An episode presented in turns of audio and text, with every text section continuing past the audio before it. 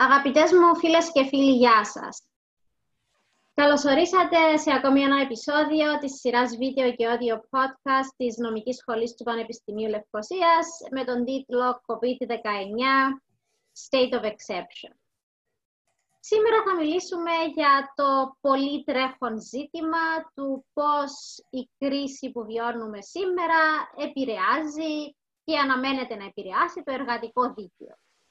Ε, ποια δηλαδή τα κύρια πρακτικά ζητήματα που αντιμετωπίζουν οι επιχειρήσεις εν ώψη της πανδημίας του κοροναϊού, πώς τα ζητήματα αυτά έχουν ή αναμένεται να έχουν αντίκτυπο στο υπαλληλικό προσωπικό μιας επιχείρησης, υπομορφή απολύσεων, πλεονασμών, μονομερών αλλαγών στους όρους εργασίας, ε, υπό τους εργοδότες, ε, ε,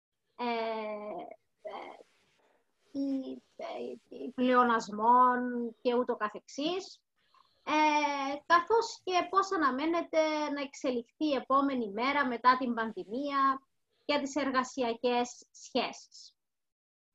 Για να συζητήσουμε το θέμα αυτό, έχουμε σήμερα μαζί μας ε, τον φίλο Νίκο Παναγιώτου, δικηγόρος στο δικηγορικό γραφείο ε, του Γιώργου Ζήτα Γεωργίου και συνεργάτης. Νίκο μου, καλώς όρισες και σε ευχαριστώ πάρα πολύ που δέχτηκες αυτή την πρόσκληση. Ε, γεια σου Χριστίνα, ευχαριστώ πάρα πολύ για την πρόσκληση καταρχήν. Ο Νίκος έχει και εξειδίκευση σε θέματα εργατικού και, και, και κοινωνικο-ασφαλιστικού δικαίου, αν δεν κάνω λάθος, Νίκο μου. Σωστά, σωστά. Και ξέχασε να αναφέρεις ότι είμαι και συνεργαζόμενο προσωπικό Όχι, με την Πανεπιστήμιο το... Λευκοσίας. Ναι, δεν το ξέχασα καθόλου. Θα το πρόσθετα τώρα. Ε, ότι παράλληλα εκπονείς και τις διδακτορικές σου σπουδές στο εργατικό σωστά. δίκαιο, μάλιστα, στο Πανεπιστήμιο Λευκοσίας, στη νομική σχολή. Ενώ Μάλιστα. μου επιτρέπεις ε, να προσθέσω επίσης ότι πολύ πρόσφατα έχεις εκδώσει και το βιβλίο σου, ε, με τίτλο, δεν ξέρω αν το έχεις και κοντά σου, με τίτλο «Σχέση Εξαρτημένης ε, εργασίας. εργασίας και, και μέθοδοι ιδιωτικών εταιριών. Σωστά, σωστά. Από το... πολύ γνωστό εκδοτικό οίκο, Κύπασους. Σωστά; Σωστά, σωστά. Και ευχαριστώ που μου δίνεις αυτή τη δυνατότητα. Καταρχήν να σε ευχαριστήσω για την πρόσκληση. Είναι μεγάλη μου τιμή να συμμετέχω και εγώ σε αυτή την προσπάθεια του Πανεπιστημίου Λευκοσίας. Ε, να σου δώσω τα μεγάλα μου τα πολλά συγχαρητήρια για την ε, πρωτοβουλία σας αυτή ε, να, να, να, δημιουργήσετε αυτά τα podcast και να ανεβάσετε στο διαδίκτυο αυτό το πολύ ενδιαφέρον περιεχόμενο. Ε, έχω ακούσει σχεδόν όλα τα podcast και είναι πολύ καλό το περιεχόμενο το οποίο περιλαμβάνεται σε αυτό το project. Ε, Εκτός από αυτές τις ευχαριστίες, να σου δώσω και πολλές ευχαριστίες για την συνεισφορά σου στην, στη συγγραφή αλλά και στην έκδοση του βιβλίου.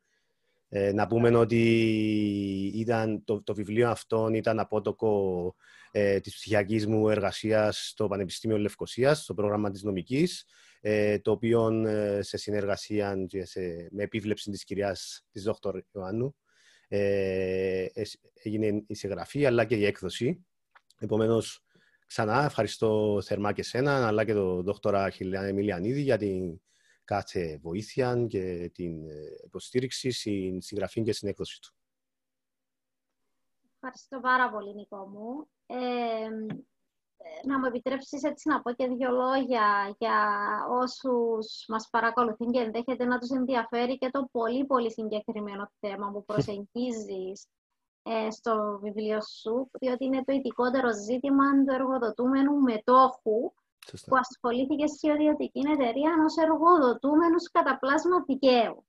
Ναι. Ε, που, με το οποίο ασχολείται το βιβλίο. Σωστά. Ε, έτσι είναι ένα πάρα πολύ ειδικό ζήτημα αυτό με το οποίο καταπιάνεται το βιβλίο. Άρα μπορώ να πω ότι είσαι και γενικότερα ο καθήλυνα αρμόδιος και εσύ για εργατικά ζητήματα.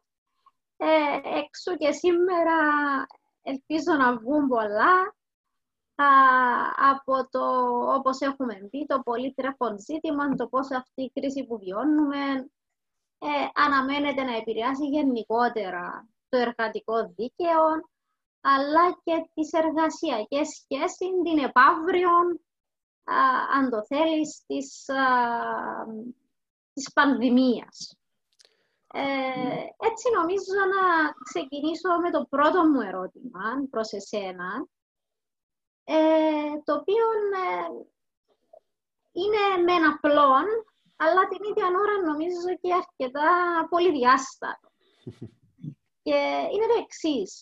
Πώς βλέπεις τη νέα κατάσταση που έχει δημιουργηθεί εν ώψη της σημερινής πανδημίας του κοροναϊού και πώς βλέπεις να επηρεάζει το Κυπριακό Εργατικό Δίκαιο; Ε, εντάξει, είναι ξεκάθαρο ότι έχει επηρεάσει πάρα πολύ αυτή η καινούρια κατάσταση που ε, επικρατεί στο παγκόσμιο αλλά και στην Κύπρο ε, επίσης. Ε, έχει αλλάξει σε μεγάλο βαθμό τόσο την ιδιωτική μας ζωή αλλά και την επαγγελματική μας. Έχει επηρεάσει σαφώς και το δίκαιο, το δέλτα κεφαλαίο.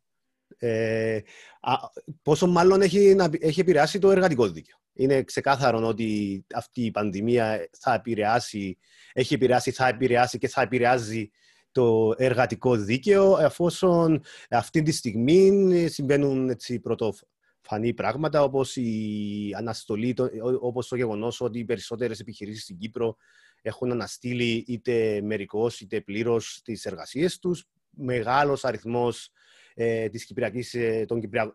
των Κύπριων ε, εργοδοτουμένων βρίσκονται στα σπίτια τους λόγω αυτής της πανδημίας. Επομένως, είναι, είναι ξεκάθαρο ότι θα επηρεαστεί πολύ σημαντικά το εργατικό δίκαιο και οι εργασιακές σχέσεις από αυτήν την όλη κατάσταση. Ε, έχουμε παρατηρήσει, ως, και, και εγώ προσωπικά έχω παρατηρήσει ως δικηγόρος ο οποίος ασχολείται σχεδόν κατά αποκλειστικά με θέματα εργασία, εργατικού δικαίου και κοινωνικο-ασφαλιστικού δικαίου, διάφορα έτσι, θέματα τα οποία προκύπτουν σήμερα από την ενόψη της πανδημίας ε, και, το, και ας μου επιτραπεί η έκφραση παρουσιάζουν ενδιαφέρον από σκοπιά εργατικού δικαίου. Ε, Παραδείγματος χάρη βλέπουμε τη δημιουργία καινούριων εργαλείων τα οποία έχουν στα χέρια τους οι Κύπροι επιχειρηματίες, οι Κύπροι εργοδότες, όπως για παράδειγμα ε, τη δυνατότητα να, να, να, θέσουν την επιχείρηση τους σε μερική αναστολή. Ε, έτσι βλέπουμε ότι ενώ μέχρι σήμερα το μόνο εργαλείο που είχαν στα χέρια τους οι επιχειρηματίες οι οποίοι αντιμετώπιζαν μείωση εργασιών ήταν ο πλεονασμός των υπαλλήλων τους εφόσον ε, ε, πληρούνταν κάποιες συγκεκριμένες προποθέσει. Αυτή τη στιγμή έχουν και τη, έχουν και τη δυνατότητα να, να προβούν σε αναστολή των εργασιών τους, με αποτέλεσμα ε, μέρος του μισθολογίου της επιχείρησης να καταβάλλεται από τα σχετικά ταμεία του κράτους. Ε, ένα άλλο πολύ ενδιαφέρον ζήτημα σε επίπεδο εργατικού δικαίου είναι και το δικαι... τα, τα, τα δικαιώματα των εργαζομένων ε, σε θέμα, σε, στο θέμα της λήψης άδειας.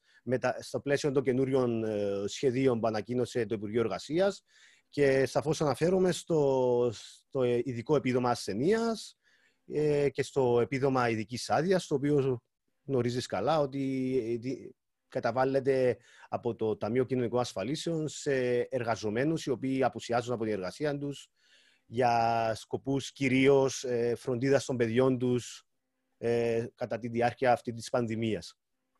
Ένα τελευταίο έτσι, σημαντικό θέμα που βρίσκω εγώ πολύ ενδιαφέρον είναι και σχετίζεται και λίγο με τα θέματα που αναλύει το βιβλίο, το, το βιβλίο μου το οποίο έχεις ε, ήδη αναφέρει είναι και το, και το επίδομα ε, που καταβάλλεται πλέον σε αυτοτελούς εργαζόμενα πρόσωπα ε, το, το λεγόμενο ειδικό επίδομα αυτοτελώς εργαζόμενων προσώπων ε, και αυτό είναι πολύ ενδιαφέρον, θα το εξηγήσω γιατί. Γιατί ε, ενώ παρατηρούμε γενικότερα στο εργατικό και κοινωνικό ασφαλιστικό δίκαιο, το κυπριακό, αυτά τα πρόσωπα να μην απολαμβάνουν στην ολότητα τους τα εργατικά δικαιώματα που προκύπτουν, αλλά και τα κοινωνικά ασφαλιστικά δικαιώματα.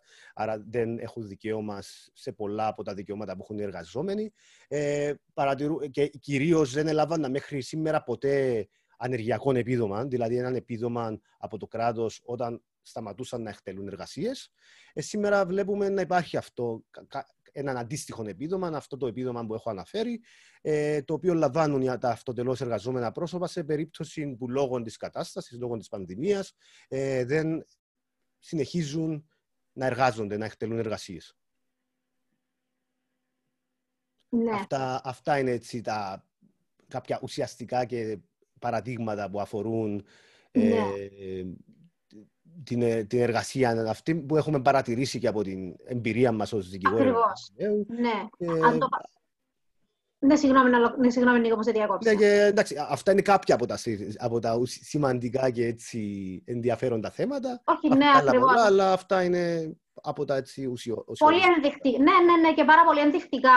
Αν το, πα- αν το πάρουμε σε ένα, πραχ- α- από μια πρακτική άποψη, Μάλιστα. ποια είναι τα κύρια πρακτικά ζητήματα που αντιμετωπίζουν οι επιχειρήσεις εν ώψη της πανδημίας του κοροναϊού. Ναι, η αλήθεια είναι ότι αυτά που ανάφερα έχουν περισσότερο έτσι, θεωρητικό ενδιαφέρον. Και πάρα πολύ ενδεικτικό. Είναι Μμμ. εξαιρετικά από ενδεικτικής άποψης, ναι. Ναι, ναι, ναι. Ε, αλλά η αλήθεια είναι ότι αυτό που έχει σημασία είναι τα πρακτικά ζητήματα Ναι. που, παρουσι- που παρουσιάζονται και αντιμετωπίζουν οι επιχειρήσεις και οι εργοδότες σήμερα στην Κύπρο κλπ. Ε, είναι αλήθεια ότι ε, από... Και ενδιαφέρον και τον κόσμο άμεσα, βέβαια. Σωστά, Τα- σωστά. Βεβαίως, ναι.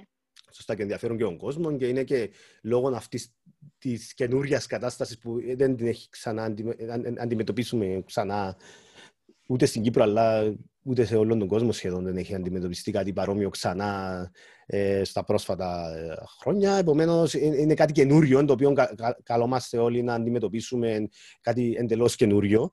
Ε, επομένως, ναι, επομένως ε, έχουν, δια- έχουν δημιουργηθεί και είναι ξεκάθαρο ότι έχουν δημιουργηθεί διάφορα ζητήματα και διάφορα ερωτήματα έτσι, στους εργοδότες στην Κύπρο για, όσον αφορά την αντιμετώπιση αυτής της πανδημίας, αλλά και το πώς θα διεξαχθούν αυτές οι εργασιακές σχέσεις εν ώψη αυτής της καινούργια κατάστασης και των καινούριων καταστάσεων που επιβάλλει αυτή η πανδημία.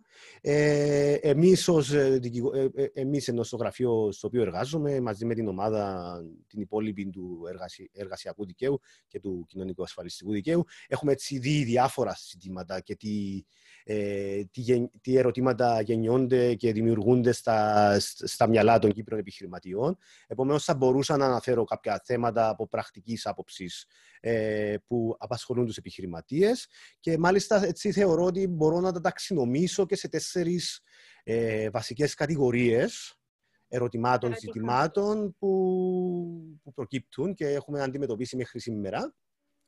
Ε, αυτε- ε, θεωρώ ότι υπάρχουν έτσι τέσσερις κατηγορίες θεμάτων που, που υπάρχουν αυτή τη στιγμή. Ε, η πρώτη κατηγορία και πολύ σημαντική κατηγορία είναι τα θέματα που προκύπτουν από την ενδεχόμενη ένταξη των, εργο- ερ- των επιχειρήσεων στα σχέδια αναστολής που έχουμε αναφέρει προηγουμένως.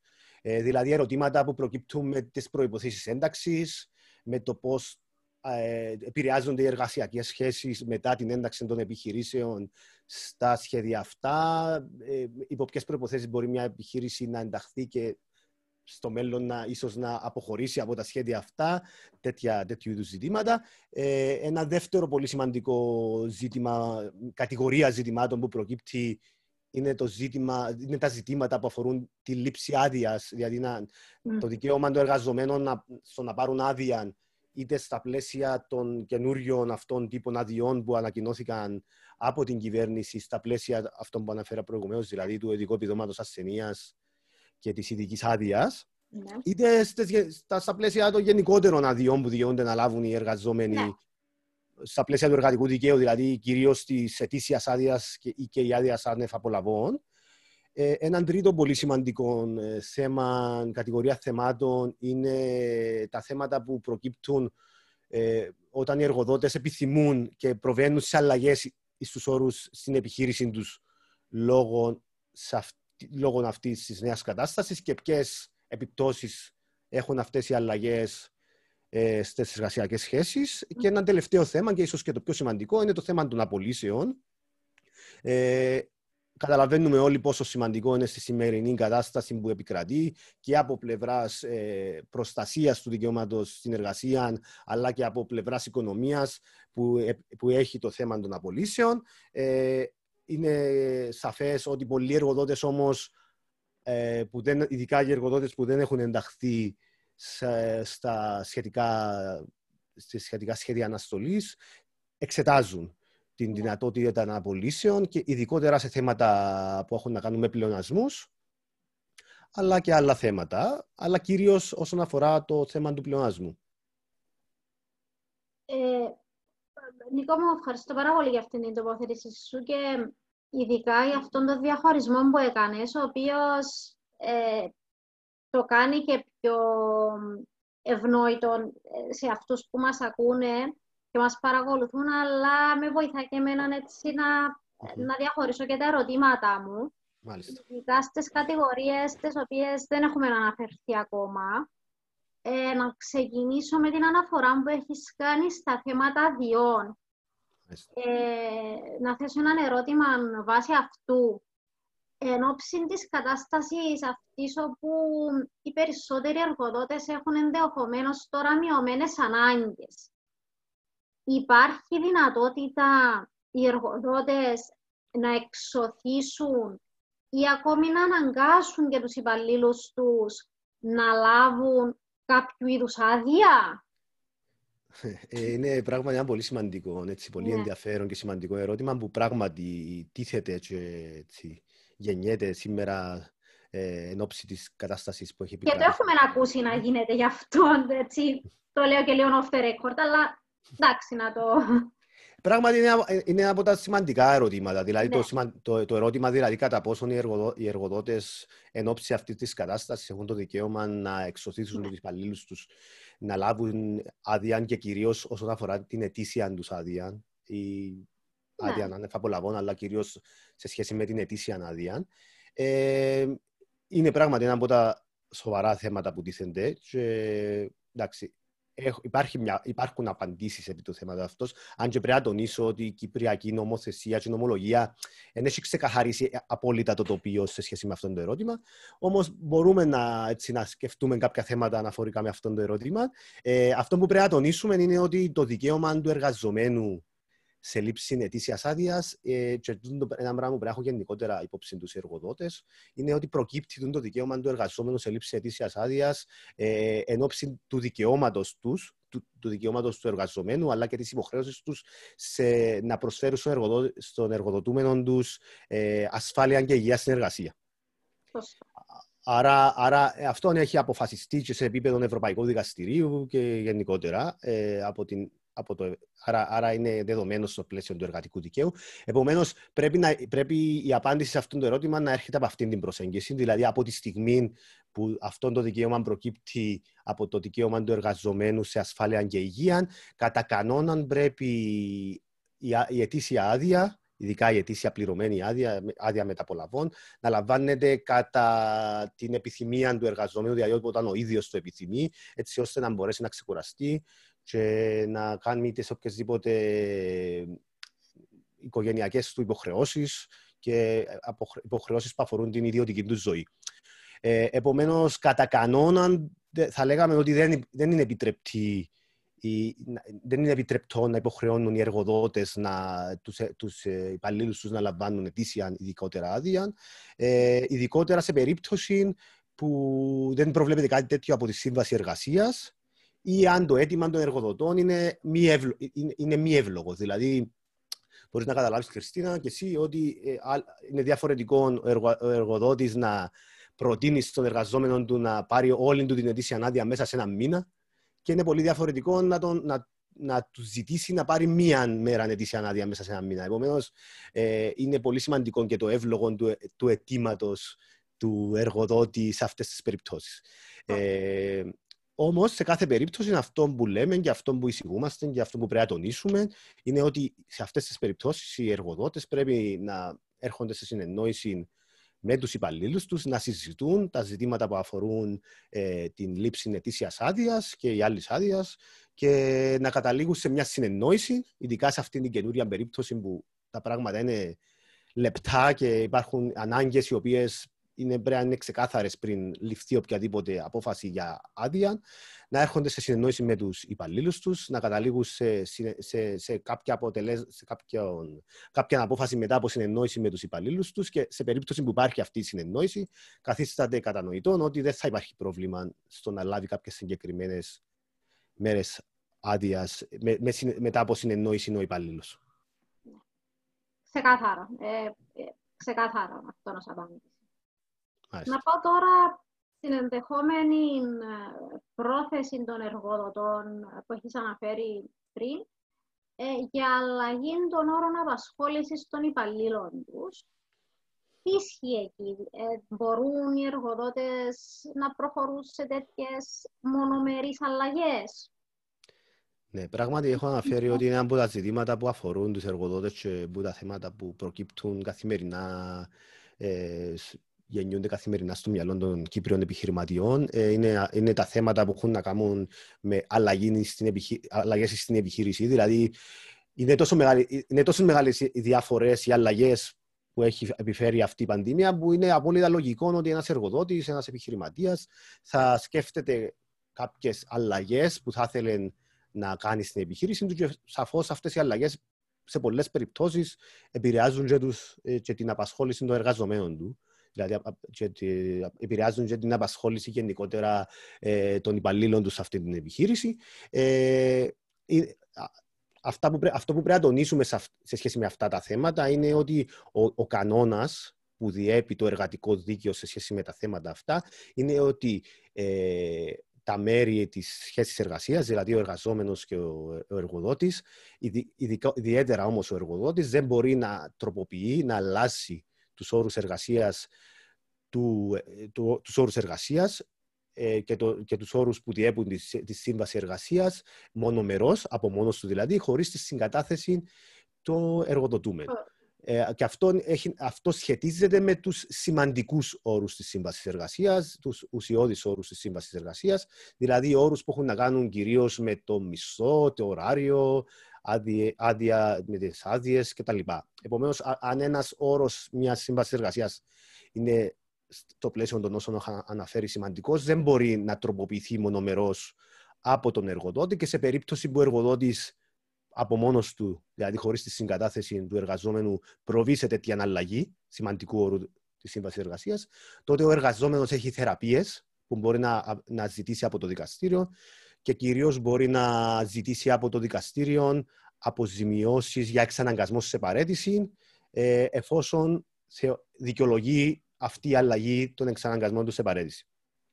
Ε, επομένως, ε, είναι, είναι αυτός ο βασικός κανόνας που διέπει αυτά τα ζητήματα και αυτό που πρέπει να έχουν υπόψη τους εργοδότες ότι σε κάθε περίπτωση πριν να προβαίνουν σε οποιαδήποτε αλλαγή όρων, είτε αυτά έχουν να κάνουν με ωράριο, είτε αυτά έχουν να κάνουν με μισό, είτε αυτά έχουν να κάνουν με, με άλλα θέματα σημαντικά τους όρους απασχόλησης, πρέπει να κάθονται στο ίδιο τραπέζι, όπως λέω, με τους με τους εργοδοτούμενους τους και να λαμβάνουν την θέση των εργοδοτούμενων, των εργοδοτουμένων τους, αλλά και τη συγκατάθεση τους, ε, πριν να προβαίνουν σε οποιοδήποτε αλλαγή. Κυρίως όμως αυτό που πρέπει να τονίσω και να υπογραμμίσω, όσον αφορά αλλαγές σε μισθούς, και κυρίως εννοώ μειώσεις σε μισθούς, ε, πρέπει να τονίσουμε ότι υπάρχει ειδικές πρόνοιες που προκύπτουν από το νόμο 35 του 2007 περί προστασίας του μισό, το μισό νόμο, ε, οι οποίες πρόνοιες καθιστούν ποινικό αδίκημα την αποκοπή οποιοδήποτε ποσό από τον εργοδότη χωρίς τη συγκατάθεση, χωρίς να λάβει συγκατάθεση από τον εργαζόμενό του. Επομένως, πρέπει να τονίσουμε ότι πέραν των όσων ισχύουν στο εργατικό δίκαιο και έχω αναφέρει σε σχέση με αλλαγή των όρων απασχόλησης, ειδικότερα σε σχέση με, με τους μισθούς, πρέπει να καθίσταται κατανοητό ότι αποκοπή μισθό χωρίς την συγκατάθεση του εργοδοτούμενου αποτελεί ποινικό αδίκημα. Ο εργοδότης που αποκόπτει μισθού διαπράττει ποινικό αδίκημα, άρα πρέπει να είμαστε πάρα πολύ προσεκτικοί. Οι εργοδότες πρέπει να είναι πάρα πολύ προσεκτικοί, ειδικότερα σε αυτό το θέμα και να λαμβάνουν οπωσδήποτε νομική συμβουλή ε, και να εξετάζουν κάθε περίπτωση ξεχωριστά όσον αφορά τα θέματα αυτά. Ε, Δίκο μου να, απλά να προσθέσω ότι ε, αναφέρθηκες στην περιπροστασία των μισθών νόμων ότι τα όσα έλεγες πριν αναφερόσουν και στο περί ενημέρωσης νόμο, περί ενημέρωσης του, του εργαζομένου από τον εργοδότη του για τους όρους που διέπουν τη σύμβαση ή τη σχέση εργασίας. Ε, για όσους μας παρακολουθούν ε, και αναφέρθηκες επίσης και στον περιδερματισμό απολύσεως νόμο. Απλά το λέω για τους και όσους μας παρακολουθούν για να ξέρουν και, νομο, και την νομοθεσία στην οποία αναφέρεται. Περιδερματισμός απασχολήσεως είναι ο νόμος 24 του 1967. Ναι. και το περί ενημέρωσης που αναφέρθηκες πριν για ότι, για ότι απαγορεύει τους, τους, τη μονομερή μετάθεση των όρων από είτε τον εργοδότη είτε τον εργοδοτούμενο ναι, ναι. βέβαια. Ότι κανένας ναι, να, με, να μεταβάλει τους όρους της σύμβασης ή της σχέσης εργασίας. Ναι, πράγματι αυτή η αρχή βασίζεται και στο συγκεκριμένο νόμο, δηλαδή στον νόμο 100 του 2000 που έχεις αναφέρει. Απλώς υπάρχει και σαν αρχή στο γενικότερο εργατικό δίκαιο, ε, το οποίο προκύπτει τόσο από, το, από τις επιρροές που έχει από το common law, το, το κοινοδικαιο αλλά και από τις επιρροές που έχει από το ε, ελληνικό εργατικό δίκαιο. Ναι. Ε, Επομένως, υπάρχει αυτή η έννοια, στο, αυτή η προστασία του εργατικού δικαίου από, τις, ε, από μονομερές βασικά του εργαζομένου από, μονομερές, ε, από, μονομερ, από τροποποιήσεις της σύμβασης εργοδότησης του που προβαίνει ο εργοδότης του, ε, οι οποίες απαγορεύονται στο πλαίσιο του εργατικού δικαίου και όπως έχω αναφέρει, ο εργαζόμενος έχει συγκεκριμένες θεραπείες ενάντια σε αυτές. Ευχαριστώ πάρα πολύ και για, αυτήν την, και για αυτές τις διευκρινήσεις. Ε, να πω τώρα και να ανοίξω και το μεγάλο κεφάλαιο αυτών των απολύσεων. Ε, ίσως και το πιο σημαντικό ζήτημα. Ε, το αγγίξαμε λίγο, αλλά νομίζω ε, ίσως επειδή είναι και αυτό που πονάει περισσότερο, να το ανοίξω λίγο περισσότερο. Ε, πιστεύεις τώρα ότι εν ώψη της κρίσης αυτής ε, υπάρχει δυνατότητα απολύσεων για λόγους πλεονασμού, ειδικότερα εν ώψη της μείωσης των εργασιών της επιχείρησης. Ναι. Ε, εντάξει, η δυνατότητα προφανώς και υπάρχει, αλλά ε, κατάλαβες και, νο, και ναι, νομικά ναι, πλέον. Υπάρχει, ναι, υπάρχει. Ναι. Καταρχήν πρέπει να τονίσουμε ότι ε, στο, στο, πλαίσιο των, της, των σχέδιων αναστολής, οι εργοδότες, οι, οι επιχειρηματίες οι οποίες έχουν ενταχθεί σε αυτά τα σχέδια, ε, πρέπει να καταλαβαίνουν ότι υπάρχει μια απαγόρευση απολύσεων. Ρήτρα, ναι. ναι. Υπάρχει μια ρήτρα απολύσεων η οποία ναι. απαγορεύει απολύσεις ε, υπαλλήλων για ένα συγκεκριμένο χρονικό διάστημα μετά από την έξοδο και κατά τη διάρκεια των σχεδίων και κατά τη διάρκεια που οι επιχειρήσεις είναι ενταγμένες στα σχέδια, αλλά και μετά την έξοδο των τερματισμών αυτών των σχεδίων ε, υπάρχει μια προστασία ε, το, όλων των εργαζομένων στις επιχειρήσεις αναφορικά με απολύσεις. Αλλά όσον αφορά τώρα οι ε, επιχειρήσεις οι οποίες δεν είναι ενταγμένες στα σχέδια οι επιχειρήσεις οι οποίες σε κάποια φάση θα, θα βγουν από τα σχέδια. πρέπει να πούμε ότι υπάρχουν, τα ζητήματα, υπάρχουν ζητήματα που αφορούν ε, τη δυνατότητα, ενδεχο, ενδεχόμενη δυνατότητα των επιχειρήσεων να προβούν σε πλεονασμούς. Ε, είναι, είναι ένα από τα θέματα, όπως ανέφερα πριν, που απασχολούν από σήμερα τους πολλούς εργοδότες και είναι από τα θέματα που εξετάζονται και ζητείται νομική συμβουλή επί του, επί του ζητήματος.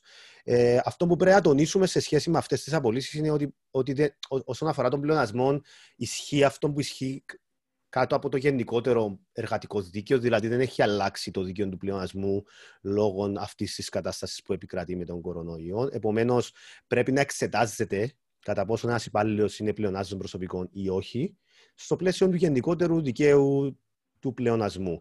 Επομένως, η, η μείωση του κύκλου εργασιών, που είναι ένα από τους λόγους που μπορεί να φανταστεί ότι κάποιος θα πάει κατευθείαν ο νους του σε αυτόν τον λόγο όταν εξετάζει την ενδεχόμενη απόλυση υπαλλήλων του για λόγους πλεονασμού. Ε, από, μόνο, για, μόνο για μόνο από τον τίτλο αυτού του λόγου, αυτόν καθίσταται κατανοητό. Ε, πρέπει να εξετάζεται στο πλαίσιο του γενικού πλαισίου του εργατικού δικαίου, σύμφωνα με το οποίο για να διαπιστωθεί η μείωση των εργασιών πρέπει η επιχείρηση του εργοδότη να αντιμετωπίζει μείωση των εργασιών της τα τελευταία χρόνια πριν την απόλυση. Mm-hmm. Επο, Επομένως, για να διαπιστωθεί η μείωση κύκλου εργασιών στο πλαίσιο αυτού του συγκεκριμένου λόγου, πρέπει η επιχείρηση που απασχολεί εργοδοτουμένους και επιθυμεί να τους πλεονάσει λόγω αυτού του λόγου, πρέπει να παρουσιάζει μείωση τα τελευταία χρόνια πριν την απόλυση. Επομένως, ο σταθερός κύκλος εργασιών της να παρουσιάζει μείωση και να μην παρουσιάζει αυτό που λέμε περιοδική μείωση. Mm. Επομένως, σε αυτές τις περιπτώσεις που αφορούν τις επιχειρήσεις σήμερα ε, με, με, λόγω της πανδημίας που, που παρουσιάζουν οι επιχειρήσεις μείωση λόγω της κατάστασης σήμερα. Δηλαδή αφορά τη συγκεκριμένη κατάσταση. Δεν παρουσιάζεται δηλαδή μείωση των εργασιών τους τα προηγούμενα δύο-τρία χρόνια, αλλά παρουσιάζουν σήμερα. Ε, δεν μπορώ, μπορώ να πω ότι καταρχήν δεν φαίνεται να εμπιπτούν και να δημιουργούν στους συνθήκες πλεονασμού έτσι ώστε να μπορούν να απολύουν υπαλλήλους ε, στα πλαίσια αυτού του λόγου. Και, και αυτό, όπως έχω εξηγήσει, είναι γιατί αυτό που πρέπει να μειώνεται είναι ο σταθερός κύκλος εργασιών τους και να μην, μειώνεται, και να μην μειώνονται οι εργασίες τους με περιοδικό τρόπο. Ε, έχει, νομολογηθεί σε, με, ναι. με πολλές αποφάσεις των δικαστηρίων και των εργατικών διαφορών αλλά και του Ανωτάτου Δικαστηρίου ότι η περιοδική μείωση του κύκλου εργασιών δεν αποτελεί λόγο πλεονασμού εν ώψη του συγκεκριμένου λόγου. Επομένως, θεωρώ εγώ προσωπικά ότι μια επιχείρηση η οποία δεν, δεν παρουσιάζει στα, μείωση του, στα, του σταθερού κύκλου εργασιών τα τελευταία χρόνια πριν την απόλυση, αλλά παρουσιάζει μόνο τώρα μείωση λόγω αυτής της κατάστασης, ότι δεν μπορεί να, να, να προτάξει αυτόν τον λόγο για απόλυση υπαλλήλων για λόγους εργασιών. Υπάρχουν όμως άλλοι λόγοι που ενδεχομένως ε, να μπορέσει μια εταιρεία, μια επιχείρηση να απολύσει υπαλλήλους για λόγους πλεονασμούς, αν και εφόσον όμως πληρούνται οι αυστηρές προποθέσει που θέτει ο νόμος για τους συγκεκριμένους λόγους. Παραδείγματος χάρη το κλείσιμο της επιχείρησης. Ναι. Σωστά. Ναι, ναι. Σωστά. Παραδείγματος χάρη το κλείσιμο της επιχείρησης γενικότερα αποτελεί λόγο πλεονασμού. Σωστό. Νοουμένου πάντα ότι η επιχείρηση κλείνει με μόνιμον τρόπο. Δεν αναστελεί εργασίες, κλείνει με μόνιμον τρόπο και ότι μετά από το κλείσιμο της επιχείρησης η, η επιχείρηση δεν εκτελεί οποιασδήποτε εργασίες. Το κλείσιμο τμήματος, όπως έχεις αναφέρει και εσύ, αποτελεί λόγω πλεονασμού, αλλά πάλι για κλείσιμο, το κλείσιμο τμήματος προποθέτει ε, συγκεκριμένες αυστηρές προποθέσει και κυρίως πρέπει να κλείνει ένα τμήμα το οποίο είναι αυτοτελές σε σχέση με την υπόλοιπη επιχείρηση και ότι τα καθήκοντα των υπαλλήλων που, που που υπάρχουν σε αυτό το τμήμα πριν, την, πριν το κλείσιμο, μετά το κλείσιμο εξαφανίζονται. Άρα και αυτό είναι πολύ σημαντική προϋπόθεση. Ε, ε, και επίσης, ε, ε, μια, ένας άλλος πολύ σημαντικός λόγος είναι η αναδιοργάνωση. Δηλαδή, εργο, εργοδότες μπορούν είτε σήμερα λόγω της πανδημίας, είτε σε άλλα, για άλλους λόγους να προβαίνουν σε αναδιοργάνωση της επιχείρησης τους. Απλώς για να δικαιολογηθεί, για να δικαιολογηθεί πλεονασμός στα πλαίσια αναδιοργάνωσης. Πρέπει σε κάθε περίπτωση η αναδιοργάνωση, δηλαδή η αλλαγή αυτή που προβαίνουν οι εργοδότες στο πώς ε, εκτελούνται οι εργασίες της επιχείρησης τους, πρέπει, να, πρέπει να, να δημιουργά πλεονάζοντες υπαλλήλους, δηλαδή πρέπει τα καθήκοντα των υπαλλήλων οι οποίοι απολύθηκαν για λόγους πλεονασμού να εξαφανίζονται μετά από την αναδιοργάνωση. Mm-hmm. Είναι αυτό που πρέπει να τονιστεί και να ξεκαθαριστεί και αυτό που τονίζουμε πάντα στους εργοδότες ότι ε, για να δικαιολογείται οποιαδήποτε, για να δικαιολογείται οποιοδήποτε πλεονασμός στα πλαίσια αναδιοργάνωσης είτε κλεισίματος τμήματος, ε, πρέπει τα καθήκοντα των υπαλλήλων των οποίων ε, οι οποίοι έχουν απολυθεί να, να, να εκλείπουν μετά από την απόλυση. Mm. Σε αντίθετη περίπτωση, δηλαδή σε περίπτωση φραστικής κατάργησης ε, τις θέσεις τους, όπως γίνεται όταν λέμε κατάργηση θέσης, που πολλοί εργοδότες προβαίνουν σε κατάργηση θέσης. Ε, σε, σε αντίθετη περίπτωση, δεν υπάρχει πλεονασμός. Δηλαδή, όταν, όταν μετά την αναδιοργάνωση ή το κλείσιμο του τμήματος, τα καθήκοντα των υπαλλήλων ε, είναι εκεί και εκτελούνται από άλλους υπαλλήλους. Ναι. Άρα δεν είναι μια απλή υπόθεση το να πάλι στο προσωπικό σου πλεονάζω είναι κάτι το οποίο πρέπει να προϋποθέτουν ε, να υπάρχουν συγκεκριμένες προποθέσει. Σωστά και ε, έχει, έχεις, έχει απολύτω δίκιο. Και αυτό που πρέπει να τονίσουμε είναι ότι το Δικαστήριο Εργατικών Διαφορών ε, ερμηνεύει με αυστηρόν τρόπο αυτές τις προποθέσει. Άρα ε, και το βάρος απόδειξης είναι να απόκειται στους εργοδότες mm-hmm. ε, στο να αποδείξουν τι συνθήκες πλεονασμού. Επομένως, και κάθε εργοδότης σε, σε τέτοιες περιπτώσεις πρέπει να λαμβάνει σχετική νομική συμβουλή. Και κάθε περίπτωση είναι διαφορετική και πρέπει να έχει υπόψη του ε, ότι σε περιπτώσεις, σε, στην περίπτω, ότι τα ρίσκα που εμπεριέχουν τέτοιες απολύσεις, γιατί σε περίπτωση που ε, δεν, δεν, δεν ευσταθεί ο λόγος πλεονασμού που απολύθηκε και απορριφθεί η αίτηση του, του υπαλλήλου από το Ταμείο Πλεονάζοντος Προσωπικού και από το δικαστήριο στη συνέχεια, ενδέχεται ο εργοδότης να κληθεί να, να πληρώσει αποζημιώσεις για παράνομη απόλυση, ε, όσο αυτές ε, προβλέπονται στον νόμο. Στον νόμο. Ναι. Ευχαριστώ πάρα πολύ, Νίκο, και για αυτήν την, την διευκρίνηση. Είναι κάτι το οποίο πάρα, πάρα πολλοί αγνοούν και πολλές φορές θεωρούμε, θεωρούν πολύ την, ε, τον πλεονασμό κάτι απλό. Ε, ότι ο πλεονασμός είναι απλά αυτόν που υποδηλώνει η λέξη και δεν γνωρίζουν όλες αυτές τις προϋποθέσεις. Έτσι νομίζω ε, εν κατακλείδη να κάνω ε, την ερώτηση ε, την οποία ε, θεωρώ εγώ έτσι κάπως, αν και υπάρχει μια υπόθεση εργασίας μέσα σε αυτήν την ερώτηση, θα την υποβάλω. Ε, ποια πιστεύεις ότι είναι η επόμενη μέρα μετά την πανδημία, τι θα φέρει τέλος πάντων η επόμενη μέρα μετά την πανδημία για τις εργασιακές σχέσεις; Κοιτάξτε, όπως έχω αναφέρει ήδη, τα θέματα ε, είναι ήδη ενώπιον μας. Δηλαδή υπάρχουν πάρα πολλά ζητήματα τα οποία καλούμαστε και εμείς ως, δικηγόροι και οι επιχειρηματίες ως εργοδότες να λύσουμε και να, να βρούμε λύσεις για αυτά. Ε, σίγουρα η επόμενη μέρα δεν θα είναι εύκολη. Καταρχήν πρέπει να δούμε ποια θα είναι η επόμενη μέρα με την έννοια ότι αυτό δεν ξέρουμε και ακόμα πότε θα τελειώσει ή αν θα τελειώσει ή αν θα... Ο τρόπος που θα βγούμε από την κρίση θα είναι σταδιακός και θα γίνεται, θα, η αποσύνδεση μας από τα σχέδια αναστολής θα γίνει με σταδιακών τρόπων κτλ. Αλλά σίγουρα το μεγάλο στοίχημα έχει να κάνει για μένα, γιατί σύμφωνα με την δική μου άποψη, σε σχέση με τις απολύσεις. Ε, δεν είναι τυχαίο που έχουν εκδοθεί τα συγκεκριμένα σχέδια αναστολής. Έγινε αυτό για να προστατευτεί από τη μια το δικαίωμα στην εργασία ε, των υπαλλήλων στις επιχειρήσεις. Από την άλλη, έγινε για να προστατευτεί, θεωρώ, και η κυπριακή οικονομία.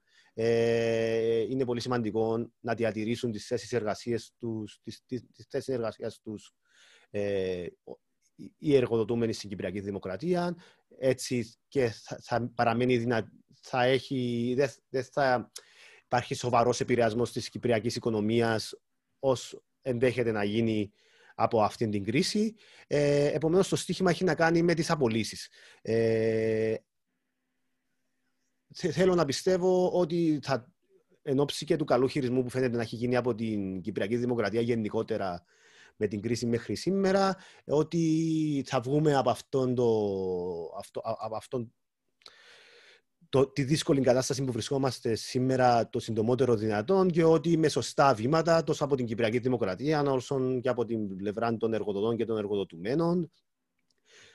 Όπως είπα πριν, σε συνεννόηση η κάθε πλευρά μεταξύ της και μιλώντας η εργοδοτική πλευρά με την, με την πλευρά των εργοδοτουμένων, να βρούμε λύσεις έτσι ώστε να οι συνέπειες αυτής της κατάστασης στην κυπριακή οικονομία, αλλά και στο δικαίωμα των, εργαζομένων στην Κύπρο να έχουν εργασία, να είναι όσο πιο δυνατόν μικρότερες. Ναι. Ας το ελπίσουμε. Ε, ε, ότι θα είναι όσο το δυνατόν μικρότερες. Πάντως, ε, έχουν πάρθει αρκετά μέτρα. Δεν μπορούμε να αυτό να μην το τονίσουμε. Ε, και, και, και, μάλιστα σε έναν αρκετά σύντομο χρονικό διάστημα. Ε, σίγουρα δεν μπορούν να είναι όλοι ευχαριστημένοι. ποτέ δεν είναι όλοι ευχαριστημένοι. Αλλά ναι. δεν μπορούμε να αγνοήσουμε ότι σε έναν αρκετά σύντομο χρονικό διάστημα ε, πάρθηκαν δηλαδή τα σχέδια που ε, που δημιουργήθηκαν μέσα σε ένα διάστημα εβδομάδων ε, και, και, τα οποία συνεχώς βελτιώνονται. Δηλαδή, συνεχώς τα βλέπουμε να βγαίνουν καινούργιες ανακοινώσεις, συνεχώς να βελτιώνονται τα σχέδια, συνεχώς ε, καινούργιες ομάδες να συμπεριλαμβάνονται μέσα σε αυτά τα σχέδια. Διότι είναι κάτι, όπως είπες και εσύ, που δεν ξανάγινε, δεν ξαναβιώσαμε τέτοια κρίση. Ε, προφανώς και είναι κάτι το οποίο ε, ε είναι καινούριο. Ε,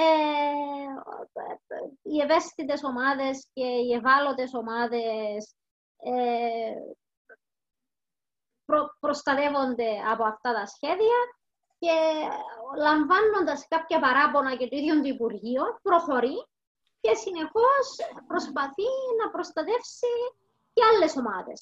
Δηλαδή αυτό δεν πρέπει να το, να το υποτιμούμε, ε, πιστεύω. Βέβαια πάντοτε θα υπάρξουν τα παράπονα, δεν μπορούμε αυτό να το είναι αλήθεια ότι και πρέπει, να το, πρέπει να το τονίσουμε ότι είναι αξιέπαινες οι προσπάθειες ε, που έγιναν από, ειδικότερα από, τη, από πλευράς του Υπουργείου Εργασίας. Βεβαίως, ναι.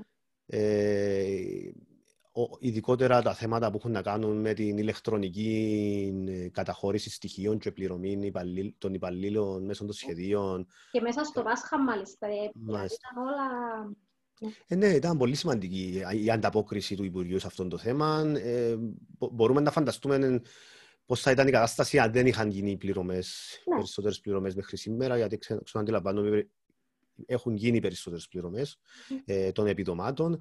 Ε, μπορούμε να φανταστούμε πώς θα ήταν να ζούμε σήμερα σε έναν κόσμο που δεν θα έγινε τον παραδείγμα χάρη για καμία πληρωμή, θα ήταν πολύ διαφορετικά και ναι, ναι, ναι. πολύ χειρότερα τα πράγματα. Επομένως, ε, αξίζουν, ε, αξίζουν τα συγχαρητήρια μας ε, και στο Υπουργείο Εργασίας. Ε, και φυσικά δείχνει και τη σημαντικότητα που έχει όλοι αυτά τα αυτή, αυτή η δυνατότητα να γίνονται οι πληρωμές και γενικότερα ναι. να υπάρχουν ηλεκτρονικά συστήματα ε, σε σχέση με αυτά τα, αυτά τα θέματα, γιατί αυτή η κατάσταση έχει αποδείξει, νομίζω, περίτρανα τη σημαντικότητα ε, αυτών των μέτρων όλων ε, των ηλεκτρονικών μέσων και γενικότερα και στην οικονομία μας αλλά και στις επικοινωνίες μας και στην γενικότερα στη ζωή μας γενικότερα. Ακριβώς, συμφωνώ πολύ μαζί σου. Και την ίδια ώρα ε, πιστεύω ότι πρέπει να, προσωπικά πρέπει να αναγνωρίσω και το ρόλο και, και ταυτόχρονα και του Υπουργείου Οικονομικών που βγήκε και άμεσα στις αγορές να ζητήσει κάποια λεφτά και μαζί να συνδυάσουν τις προσπάθειες τους για να και όλων αυτών το δεδαλώδες, αν το θέλεις, επιχείρημα να στεφθεί μέχρι τώρα, τέλος πάντων, με επιτυχία. Ναι, είναι, είναι αλήθεια ότι αναφέρθηκα στο Υπουργείο Εργασίας γιατί είναι τα ζητήματα τα οποία Βεβαίως, έχω κάνω εγώ. Κατανοητό, ναι, ναι. Γνωρίζω, ε, έχω ενώ κάτι ίδια ανάποψη όσον αφορά το Υπουργείο Εργασίας, αλλά σαφώς τα, τα, μέτρα αυτά έχουν να κάνουν με το σύνολο της κυβέρνησης, ναι. αλλά και γενικότερα όλο, όλο, όλο, όλοι οι φορείς ναι. έχουν συμβάλει σε αυτήν την κατάσταση που ζούμε σήμερα και θεωρώ ότι όλοι οι φορείς τα πήγαν, με, τα πήγαν αρκετά καλά και όσοι πράγματι συνεισφέραν στο να, να καλυτερεύσει αυτή η κατάσταση αξίζουν συγχαρητήρια. Νίκο μου, πάντως θέλω να σε ευχαριστήσω πάρα πολύ ε, για όλες τις ε, πληροφορίες για όλες τις ε, τόσο σημαντικές, ε, τέλος πάντων, τις γνώσεις σου που, μας, που σήμερα μας ε, πρόσφερες, διότι πραγματικά ξεκαθάρισες μας τόσα πολλά ζητήματα. διότι καμιά φορά, εντάξει, εσείς που τα καθημερινά, ε, από πρακτικής άποψης ε, και τα βλέπετε και τα ακούτε, ε, νομίζω κάνετε τη διαφορά. Δεν ξέρω και σήμερα πόσα ακούς από πελάτες καθημερινά. Ε, φαντάζομαι ξεκινήσαν καθημερινά να τα χειρίζεσαι τα, τα θέματα. Εντάξει, όπως έχω πει, υπάρχουν διάφορα θέματα ε, ε, δεν είναι τυχαίο ότι τα κατηγοροποίησα, σημαίνει είναι, είναι ερωτήματα τα οποία έρχονται συχνά ναι. σε όλα τα ζητήματα αυτά, στο φάσμα αυτών των ζητημάτων. Και έχεις δίκιο ότι ως, ως, ως practitioners, δηλαδή ως, ε, εργο, ως δικηγόροι που εκτελούμε πρακτικά τη δικηγορία, Ε, μπορούμε να δούμε αυτά τα ζητήματα, αλλά μπορώ, πρέπει να πω ότι και έχουμε και τη βοήθεια εσάς των ακαδημαϊκών. Μπορώ να πω ότι το βιβλίο το οποίο έχεις εκδώσει είναι σημαντικό εργαλείο. Ε, μαζί με ο Αχιλιάν τον Εμιλιανίδη, το βιβλίο που έχετε εκδώσει, είναι σημαντικό εργαλείο στην καθημερινή εξάσκηση του εργατικού δικαίου και για το ευχαριστώ σας. Ε, και χρειάζ, χρειαζόμαστε... Είναι... η βάση, θεωρητικά ναι, ναι. η βάση. Ε, ναι, είναι, χρειάζεται, και θεωρώ ότι γίνεται πολύ, πολύ καλή δουλειά, ειδικότερα τα τελευταία χρόνια από τα Κυπριακά Πανεπιστήμια και είναι πολύ σημαντικό γιατί αναπτύχθηκε και η Κυπριακή νομική βιβλιογραφία και είναι πολύ σημαντικό το πράγμα και για τους ακαδημαϊκούς αλλά και για τους δικηγόρους. Όλοι προσπαθούμε να συνεισφέρουμε με το δικό μας τρόπο. ε, ευχαριστώ και πάλι εσένα Νίκο μου. Ευχαριστούμε ε, και όλους εσάς που μας παρακολουθείτε. Ε, θα είμαστε σύντομα ξανά μαζί για ακόμη ένα επεισόδιο της σειράς COVID-19 ε, καθεστώς εξαίρεσης. Γεια σας. Γεια σας.